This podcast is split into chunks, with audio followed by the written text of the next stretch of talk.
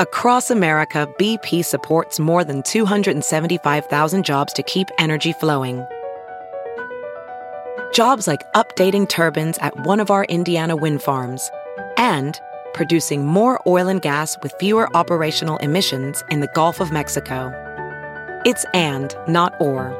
See what doing both means for energy nationwide at bp.com slash investing in America.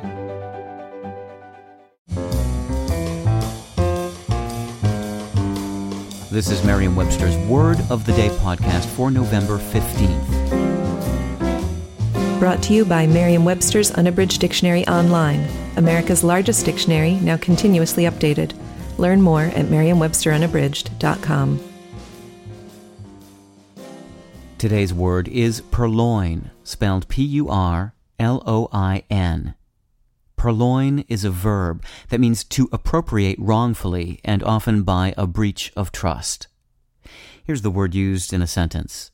The columnist resigned from the paper after it was revealed that he had purloined material from other journalists.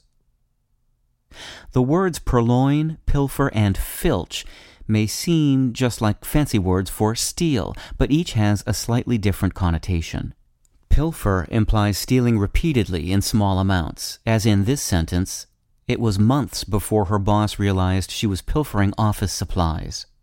Filch adds a suggestion of snatching quickly and surreptitiously. For example, he filched an apple from the tray. Purloin stresses removing or carrying off something for one's own use or purposes, as in, she purloined the manuscript and tried to pass it off as her own work. I'm Peter Sokolowski with your Word of the Day. Visit the new Merriam-Webster Unabridged, America's most comprehensive online dictionary and the best source of current information about the English language. Get started today at merriam webster unabridged dot com.